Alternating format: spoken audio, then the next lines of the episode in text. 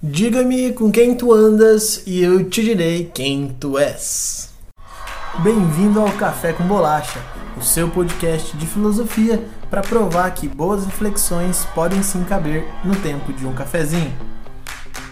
Queridos e queridas, muito bom falar com vocês de novo. Mais um episódio do nosso podcast Café com Bolacha, para que essas reflexões sejam feitas é, de um jeito breve, mas de um jeito profundo.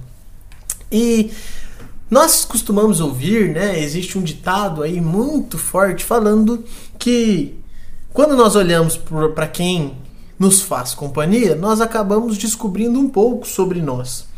E isso revela de fato muitas e muitas características do nosso próprio ser humano. Porém, eu não acho que seja apenas olhar para as pessoas. O ser humano ele é feito das influências que ele recebe. Ele é feito daquilo que ele ouve, ele é feito daquilo que ele lê, daquilo que ele conversa. Então, todas as nossas influências compõem, de uma maneira ou de outra, esse leque de, de pensamentos e de ideias que, no final das contas, é o que nos compõe. Né? Nós somos aquilo que pensamos e aquilo que fazemos a partir do que pensamos. Então, eu gostaria de fazer uma reflexão com vocês hoje, muito simples, em torno dessa ideia de: será que você observa as influências que você recebe? Porque, de fato, nós não podemos escolher todas as influências, mas nós podemos escolher várias delas. É, algumas, por exemplo, noticiário, jornal, rede social, é, músicas, filmes, tudo, todas essas influências elas são super possíveis de serem escolhidas, elas são super selecionáveis.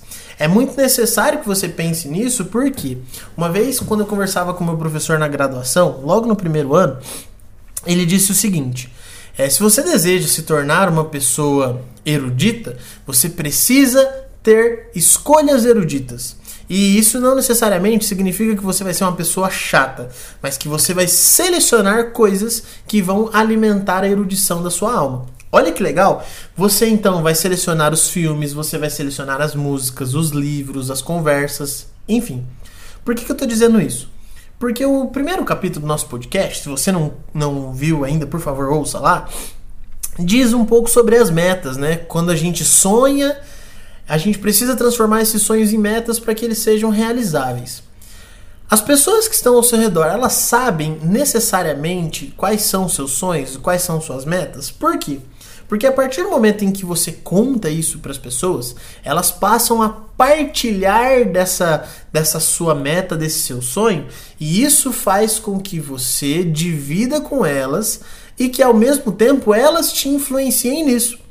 Existem pessoas que são pessimistas, que são otimistas, nós vamos falar disso em alguns episódios mais para frente e que te transmitem é, mensagens, né? Então tem algumas pessoas que vão falar assim, ah, mas o seu sonho não vale a pena. Outras vão falar, nossa, insista no seu sonho.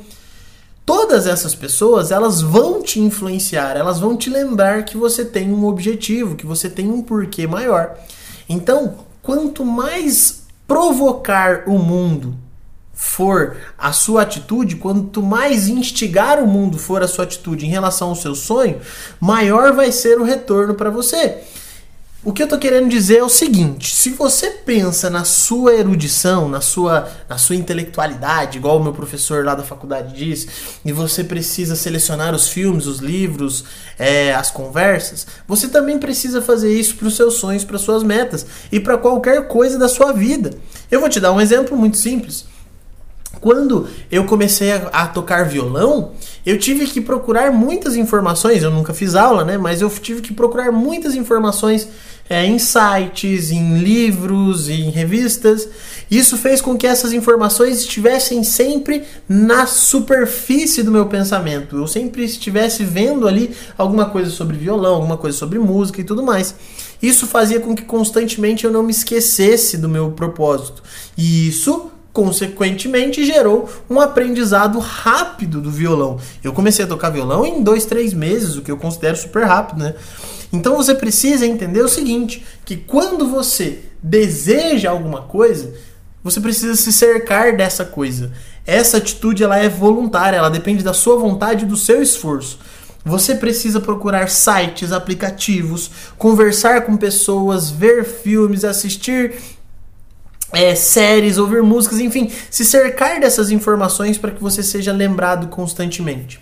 Então, quando te lembrarem daquela frase, diga-me com quem tu andas, eu te direi quem tu és, reflita um pouco além disso. Não é só com quem tu andas, mas é o que tu ouves, o que tu lês, o que tu falas, tudo isso reflete quem você é.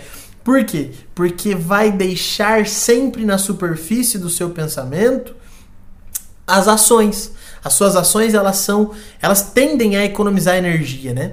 Então, quando você tem ali já prontinho qual é o seu pensamento, sua influência, é mais fácil de você pincelar. Por isso que você precisa sempre lembrar de quais são seus sonhos, suas metas, seus objetivos, suas vontades, seus desejos, seus anseios.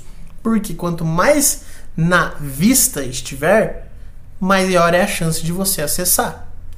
Então, só para finalizar o nosso papo de hoje, por favor, selecione muito bem as conversas que você vai ter, os filmes que você vai ver, as músicas. Selecione as suas companhias. Por quê? Porque essa escolha ela é voluntária. A vida vai te encarregar ou vai dar a você muitas é, possibilidades de não escolhas. Muita gente chata, muita música chata, muito filme chato, vai chegar na sua vida. Fique tranquilo. Então, quando você puder escolher, escolha, porque você será o resultado dessas escolhas. Beleza? E nunca se esqueça, dizer sim para uma coisa significa dizer não para outras milhões delas. Ok? Não se esqueça de é, ir lá no YouTube e ver o meu canal também agora, que eu tenho um canal chamado Vibe Filosófica. E é nós. Tamo junto, beijos, fiquem com Deus e uma linda semana.